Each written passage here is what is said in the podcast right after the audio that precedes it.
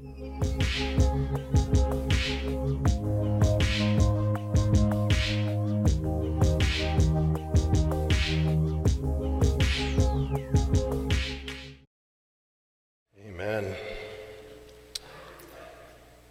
Well, good morning and welcome to those of you here in person. Made it through the chilly, icy snow this morning. Uh, and those watching online, welcome. Uh, especially for those of you watching online, we are going to do communion. We're going to celebrate communion at the end of today's service. Uh, so grab something to uh, make that happen uh, at home. Uh, those of you here, if you don't have it, throw a hand up at some point or go back and grab one. Um, Jason can take care of you. But Happy New Year! Yes? Bye bye 2020. Seems like every single article you see on the news these days and everywhere is see you later, and then you wake up it's the 1st of January and it's, everything's kind of the same. Um, but I want to ask you, what's one image of 2020 that sticks in your head? I, I got one. Um, and I'll just share it with you because I, I, you know, it was such a picture for me. So, as those of you know me, I, I have a, a, nine to five job. I kind of consider it a bit of a side hustle to this. Uh, I run a software company in Scarborough, and I was going to take Thursday off. But this year's been a tough year for our specific industry, and uh, a couple of my employees that come into the office said, Hey, on New Year's Eve day, let's do brunch and uh, we'll do a socially distant brunch. There's only three of them that wanted to do this, and we'll just say goodbye to 2020. And I was like, okay. So I got up in the morning, and I usually do. I went into the office really, really early. And because it was a kind of special day, weird day, I stopped at Scarborough Grounds, got myself a nice large coffee to start my morning. I sat down at my desk, begin to enjoy said coffee, and my desk is laid out. I've got two big monitors and a laptop and keyboard and everything going. Do you know when, as you fill your mouth with a liquid, a cough starts right here? You know, and then it's the one where you're like, I got this. I can, I can, I can, I can squelch this. I have the power. And I thought I did. And then I realized I didn't. And I thought, well, maybe I'll cough into my cup. But Scarborough Grounds has delightful covers on. So I and I literally spewed a full cup of coffee over two monitors, my laptop, keyboard, mouse, papers. I mean everything covered. And it's about 6:35 in the morning, dark, and I just sat there and said, "Yeah, this is how we're going to end the year. And 10 minutes of swabbing every, I mean, it was, it was ridiculous. I had an existential moment of saying goodbye to 2020 there. Um, but we got a new year. And we have a new journey through God's Word. So we are going to be studying and going through Exodus. And so, as Mark indicated in the intro, if you want to go to ChristianBook.com uh, or Amazon.com and just Google Exodus ESV Journal. You'll see it. It's the one we've often had and handed out here. Grab it. Somewhere between five and eight dollars. Massive help to you as we study this. Um, and so, again, and if you have trouble getting one, see me, uh, see Caleb, see Kathy. Um, we will certainly help you with that. And so we got a bunch of ground to cover today. Um, but last week, if you recall, we concluded with this idea that we need to be in constant change, in constant growth, and we need to give as much as you know of ourselves to as much as you know of God. Give as much as you know of yourself to as much as you know of God. And we said that those two things grow together. The more you know of God, the more you know of yourself. And so we want to learn about God together. We want to learn about the God who made you, who loves you, who gave his son to save you, and Exodus has so much to teach us about the God who saved you.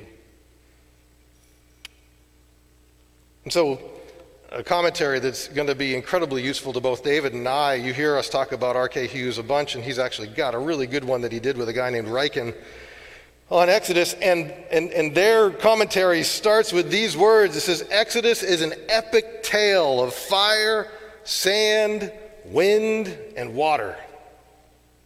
And so, as we study Exodus, I just want to lay the groundwork for you. The hero of the story is not Moses, it's God. At every corner, it's God.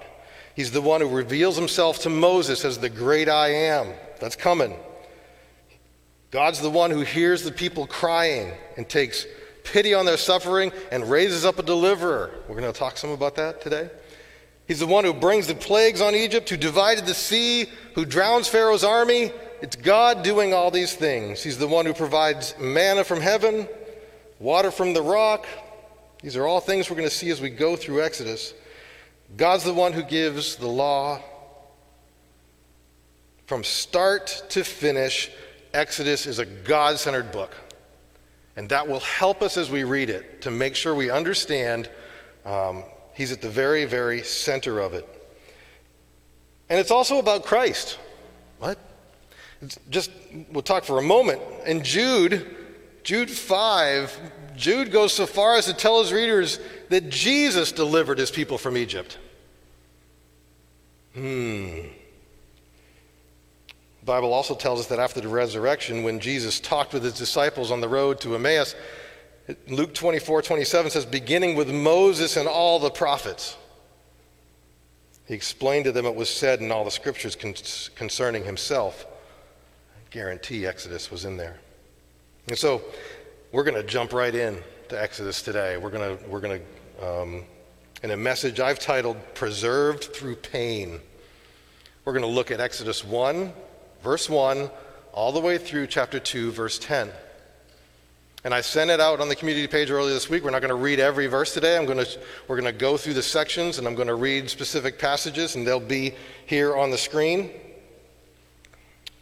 But we're right at the very beginning of Exodus in a title, and the sermon's titled Preserved Through Pain.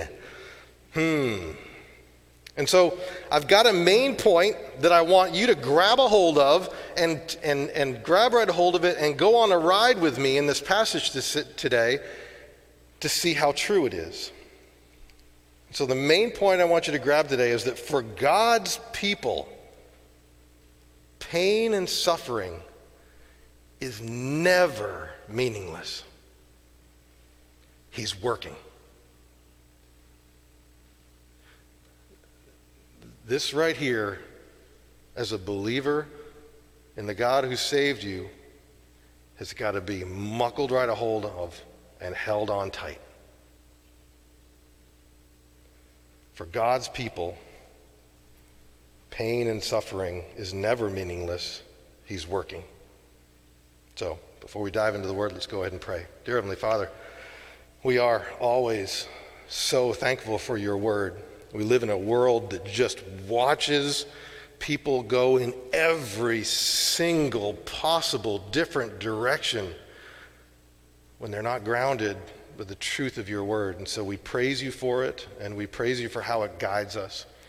And so we ask that you would teach us about yourself as we continue to look through your word in the book of Exodus, today. I pray that you would guide us, that you would teach us, and that your Holy Spirit would lead us. In Jesus' name, amen. Say, so I've taken today's uh, passage all the way through chapter 2, verse 10, and broken it up into four sections. In section number one, I've called Beginnings, and it's in chapter 1, verse 1 through verse 7. And so little quick history lesson, right? We're, we're in Exodus, and here we start. What's gone on to this point? Uh, well, much of Genesis. But I want you to just pretty much really make sure you grab a hold of the lineage. Remember this guy Abraham we keep talking about over and over and over again? Well, if you're not really familiar with the family tree, we've talked a bunch about some of it. Abraham had the son Isaac. We talked about the, the sacrifice. Isaac had a son Jacob. Jacob's grandfather was Abraham. Jacob had Joseph, and his other sons. And that is where we start today. If you recall, in Genesis, the account of Joseph being sold by his brothers. Amazing story. If you're not familiar with it, go back to Genesis and check it out. Sold into slavery by his brothers because they thought he was the biggest pain. And, and I've got all kinds of great stories for you about being a little brother and being a pain. I'm not going to share them today, but they were sick and tired of him. And they said, let's get rid of them, sold them into slavery in Egypt. Nice. Genesis ends with Joseph being a prince in Egypt and his brothers coming to him for help because of a famine. And in Genesis 50, verse 20, Joseph says to his brothers, As for you, you meant evil against me, but God meant it for good to bring about that many people should be kept alive as they are today. And so, right there, you see the point that we're making today. Joseph says, Yeah, it was evil. You were wrong to do that. You meant it for evil. God meant it for good. And look at the salvation that's happening from this, um, from this famine as a result. Okay? So that's just at the very end of Genesis. And so, verse 5 of Exodus chapter 1 tells us how many of Jacob's family came to Egypt to be saved. Verse 5 says, All the descendants of Jacob were 70 persons. Joseph was already in Egypt. Okay? So the 70 people that wound up coming into Egypt to be saved from the famine, and it was not this amazing regal cast of characters. The more you learn about this family, the more it makes you wonder why God had anything to do with them at all. Judah, heard of him, was especially bad. Go ahead and look it up if you like. They had one thing going for them, just one thing. They were God's people. They were part of the promise that God had made to Abraham. And so they started in Egypt with 70 people. But the number grew. In verse 7 of chapter 1 of Exodus, it says, The people of Israel were fruitful and increased greatly. They multiplied and grew exceedingly strong, so that the land was filled with them. I want to take you back to the promise to Abraham. In Genesis 15, verse 5, it says that God brought Abraham outside, and, I, and, this is one of the most beautiful pictures in Scripture for me. I, never, I, I, I can never get it out of my mind, where God says to Abraham, Look toward heaven and start counting the stars. And I really can. I can imagine Abraham go, um, okay, one, two, three. And then God's, well, just stop, okay? If you're able to number them, and then God said to him, So shall your offspring be. The promise to Abraham was, Your offspring, as big as the stars. And right here, in the very beginning of Exodus, we're seeing it come to fruition that the people of God are multiplying like crazy. So God is fulfilling his promise in Egypt. They're fruitful, increased greatly, and it says, So that the land was filled with them. That's the very first section. Let's go to section number two, which is chapter, is chapter 1, verse 8 to verse 14, talking about a new king. And so this is a talking about the king previously loved Joseph. His entire nation had been saved by Joseph and his interpretation of, of dreams and, and salvation from the famine. Obviously, he didn't owe Joseph you owe God that salvation, the credit for that salvation. And so when Joseph ruled as a prince of Egypt, the Israelites were a privileged people. And how do we know that? Well, at the end of Genesis, it talks about Jacob's death, and Joseph went to bury his father in Canaan, and it says all the dignitaries of Egypt came with him. Joseph was a big deal, and the Israelites got a lot of benefit from that. But memories are short. Okay, and verse 8 tells us that the new king did not know Joseph. And as a result, the new king looked at the Israelites differently. And verse 9 tells us how he looked at them. Verse 9 And he said to his people, Behold, the people of Israel are too many and too mighty for us. This king was a dictator, and as dictators often are, he was paranoid and insecure, and foreigners in his land caused him to worry about being overthrown. And we see that in verse 10. Let's look at verse 10. Come, let us deal shrewdly with them, lest they multiply, and if war breaks out, they join our enemies and fight against us and escape from the land. What's going on here? Racism. That's what's going on here. And so Ryken, in the commentary I mentioned earlier, makes a statement whoo, that makes us squirm just a bit. He says, blaming things on ethnic minorities is always convenient because racism is part of our sinful human nature. If that makes you uncomfortable, take a quick look at history.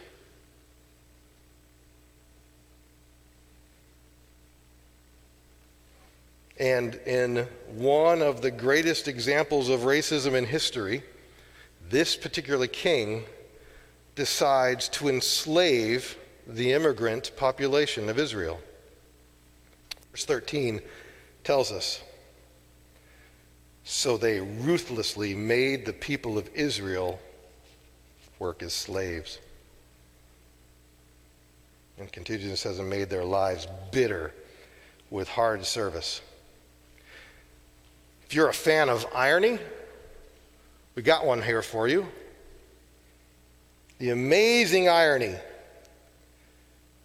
is that the families of the men who sold Joseph into slavery are now all slaves themselves. Hmm. And the text indicates that they were increasingly treated more and more harshly. It was state sponsored terror- terrorism, is really the best word for it. So God had covenanted to make his people into a great nation. The promise to Abraham isn't, no, hasn't gone anywhere. And the more numerous they became, the more this promise was fulfilled. But, but here's a point that the scripture is very clear to tell us Pharaoh wanted nothing to do with God's plan. God's promises meant nothing to Pharaoh. And we see that he actively pressed against it.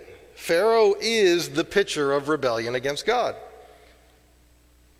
Donald Barnhouse called Egypt, boy, listen to this, the greatest symbol of Satan's enmity against the children of Israel. He said the devil was in Egypt. The devil was ruling Egypt. Behind Pharaoh, there was Satan. And so while we look at this now, we learn about God, we must not forget there's a spiritual battle going on here with much for us to learn.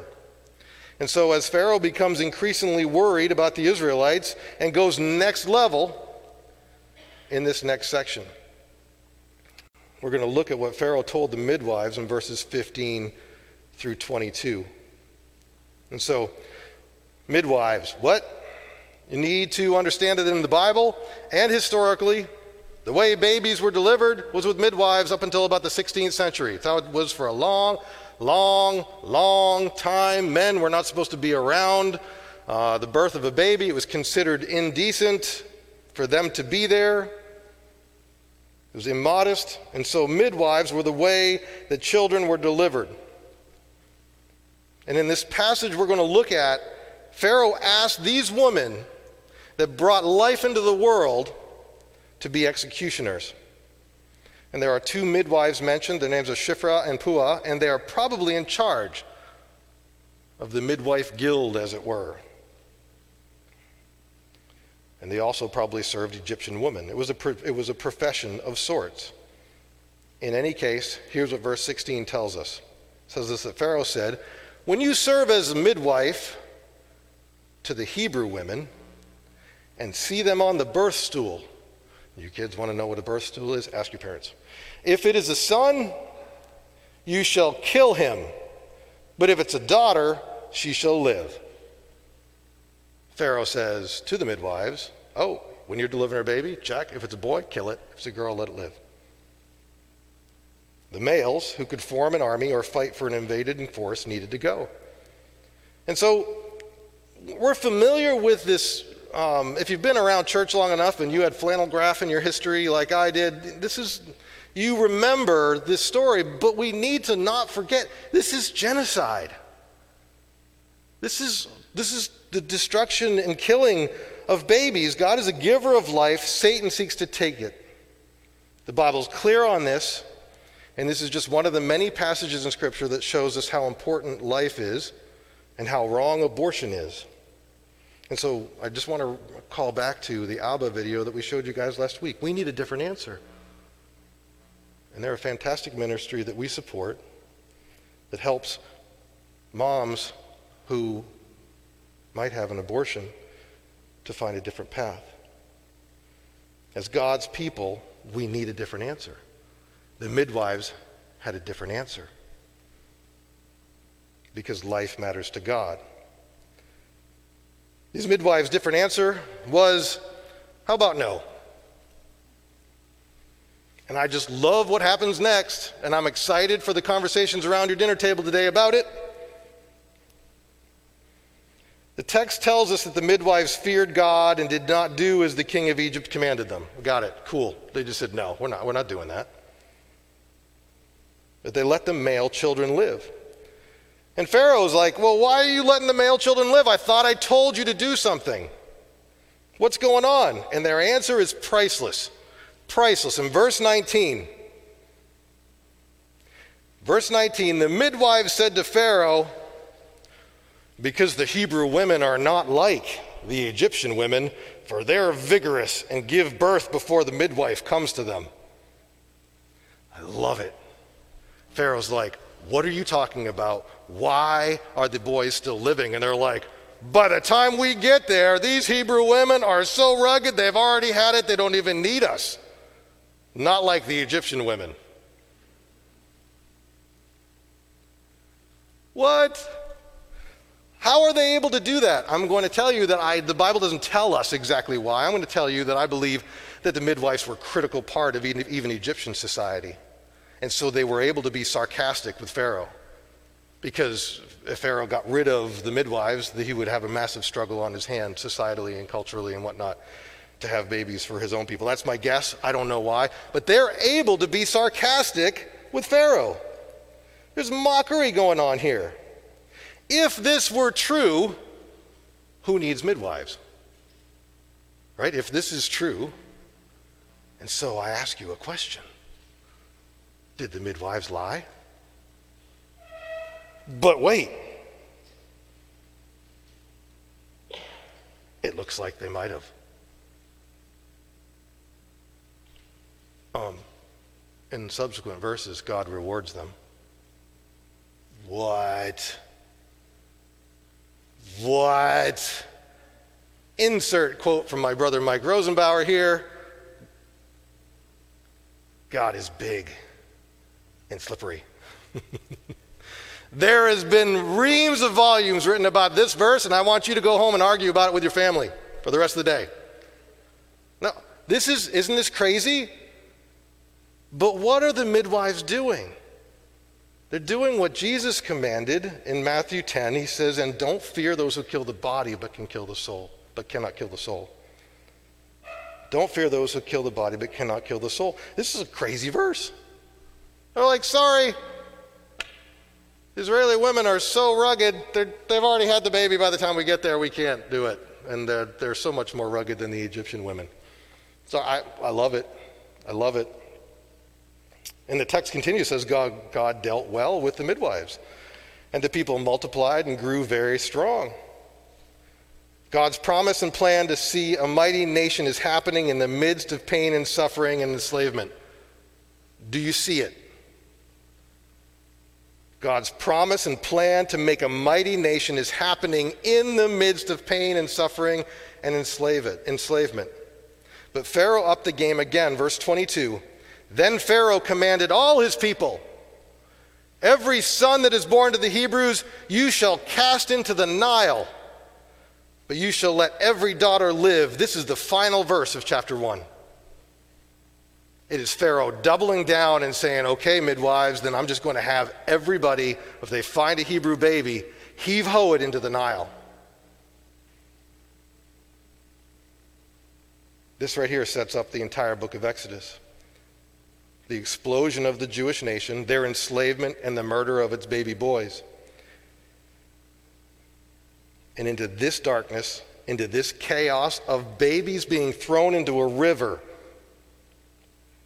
A picture that's just simply too traumatic to even imagine. A light dawns, hope is born in the birth of Moses. Right? So the setup of chapter 1 leaves us in a place where Pharaoh is saying, Kill all the Hebrew babies. Just do it. Toss them into the Nile. And then the birth of Moses in chapter 2. And so this passage tells us that a man from the house of Levi, who eventually became the tribe that priests came from, took a wife and they had a baby boy. And she hid him as long as she could for three months. And in an act of desperation, made a waterproof basket and placed it in the reeds along the riverbank. And in a series of events that can only be miraculous, Pharaoh's daughter found the baby, took pity on the baby. Baby's sister was watching, asked if she needed a nurse to take care of the baby, and this baby's mother gets paid to nurse her own baby.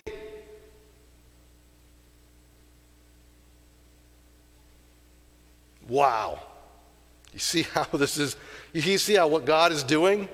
He's working it out in the midst of amazing trials where genocide is happening. God is working out his plan of salvation. Verse 10 tells us, And when the child grew older, she brought him to Pharaoh's daughter, and he became her son. She named him Moses. Here he is. Because, she said, I drew him out of the water. And so begins the salvation of the, the Jewish nation from Egypt that we're going to be looking at for some time here. We are embarking on an amazing journey to learn more about the God who saves. Peter Enns says, ironically, this child, once doomed to death by Pharaoh's decree, will become the very instrument of Pharaoh's destruction and the means through which all Israel escapes. Not only Pharaoh's decree, but Egypt itself.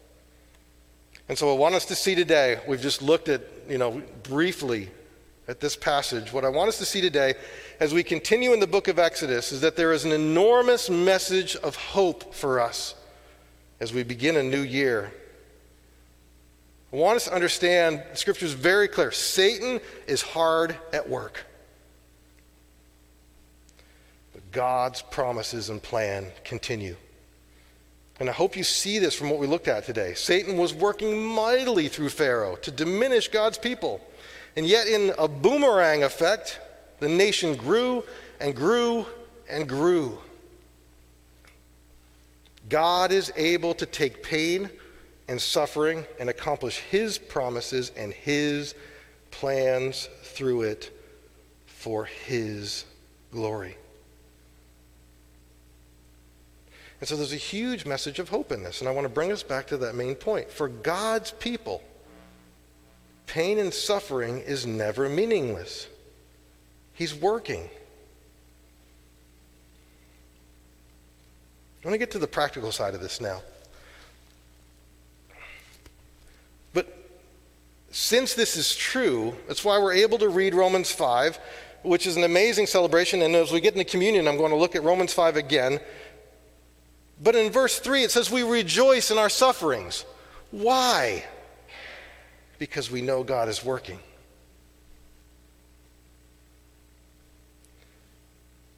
In Romans 8:28 just kind of nails it home for us. It says, "And we know that for those who love God, all things work together for good." We sit here in the middle at the at the beginning of 2020 with 2021 with 2020 in the rearview mirror and go, yeah, but. All things work together for good. Hmm. The Bible teaches us this. And yet, what do we do?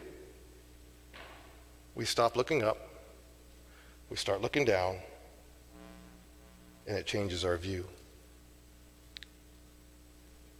When we grab a hold of this truth that God's working all things for good, what's the actual result of this truth in our lives?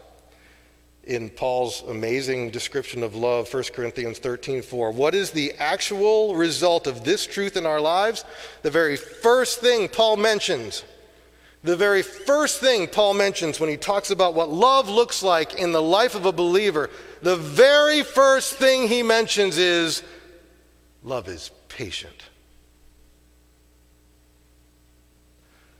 How you doing? The very first thing. Why? Because we know God is working even in the hard things in our lives.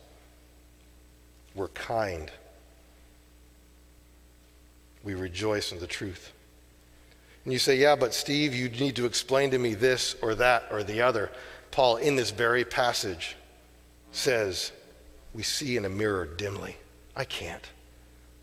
I can tell you what God tells us that God's working.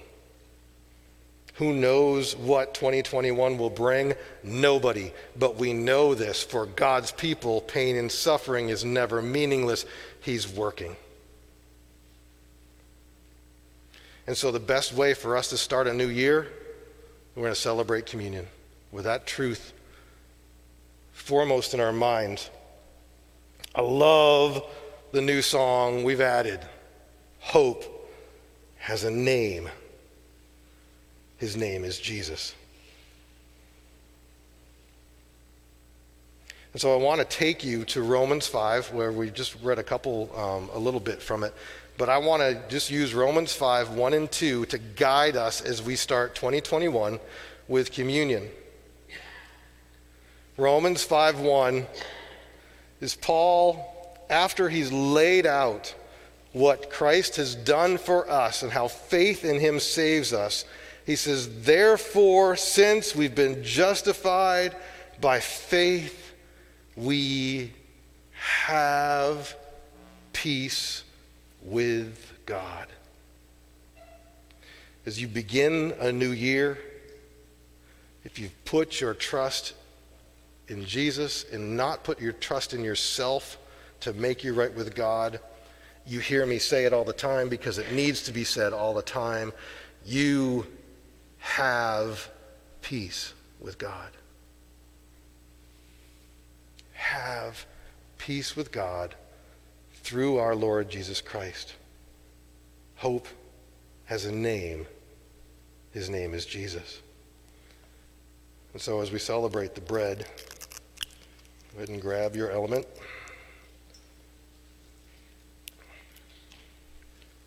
The Bible tells us that Jesus, when he had given thanks, he broke it. He broke the bread and he said that this, this bread, this whatever you're using, is my body.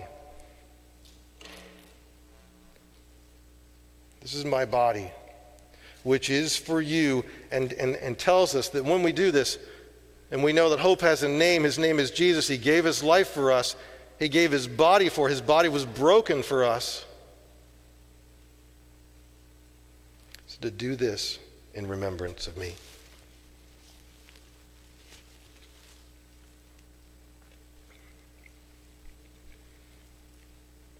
Dear Heavenly Father,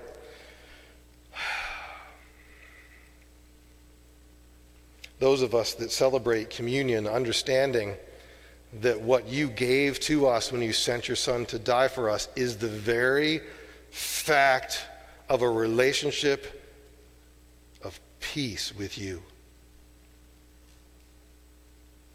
And we are. We're starting a new year. We're looking at a kind of junky year in our rearview mirror, but we want to approach this year with the very, very truth that we have peace with you. There's no war with you going on. And the amount of hope that comes from a right relationship with our Creator is innumerable. And so we praise you for that today, Lord.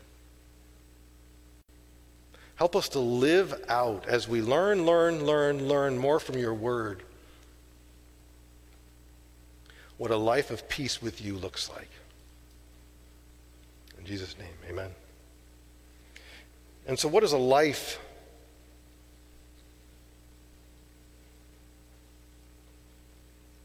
Does peace with its creator look like? Verse 2 of chapter 5 of Romans. Through him, who Jesus, we have also obtained access by faith into this grace in which we stand. And what do we do? We rejoice in hope of the glory of God. We rejoice in hope of the glory of God. God has told us so much about how he works through pain and suffering that we can rejoice in hope because we know God is working things for his glory and for our joy.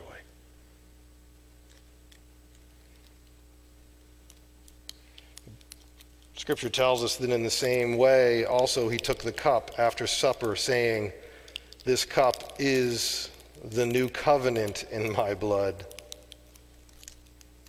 Do this as often as you drink it in remembrance of me.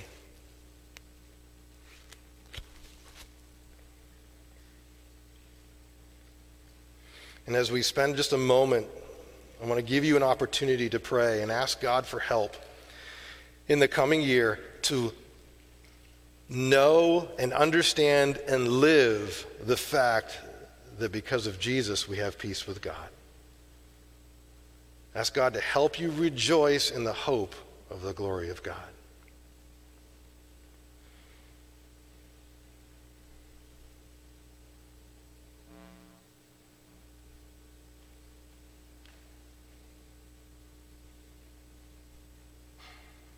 Dear Heavenly Father, even today there are voices that scream at us.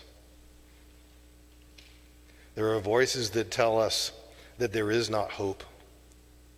There are voices that tell us that you are not good. There are voices that tell us that you aren't planning good for your people. Lord, help us to listen only to you and only to your word as we approach a new year. We want to make sure that we begin this new year with gratitude. Thank you for the opportunity to remember the sacrifice of your Son. Help us to know that the peace that we have with you can guide every single piece of our lives. We thank you and we praise you in Jesus' name. Amen.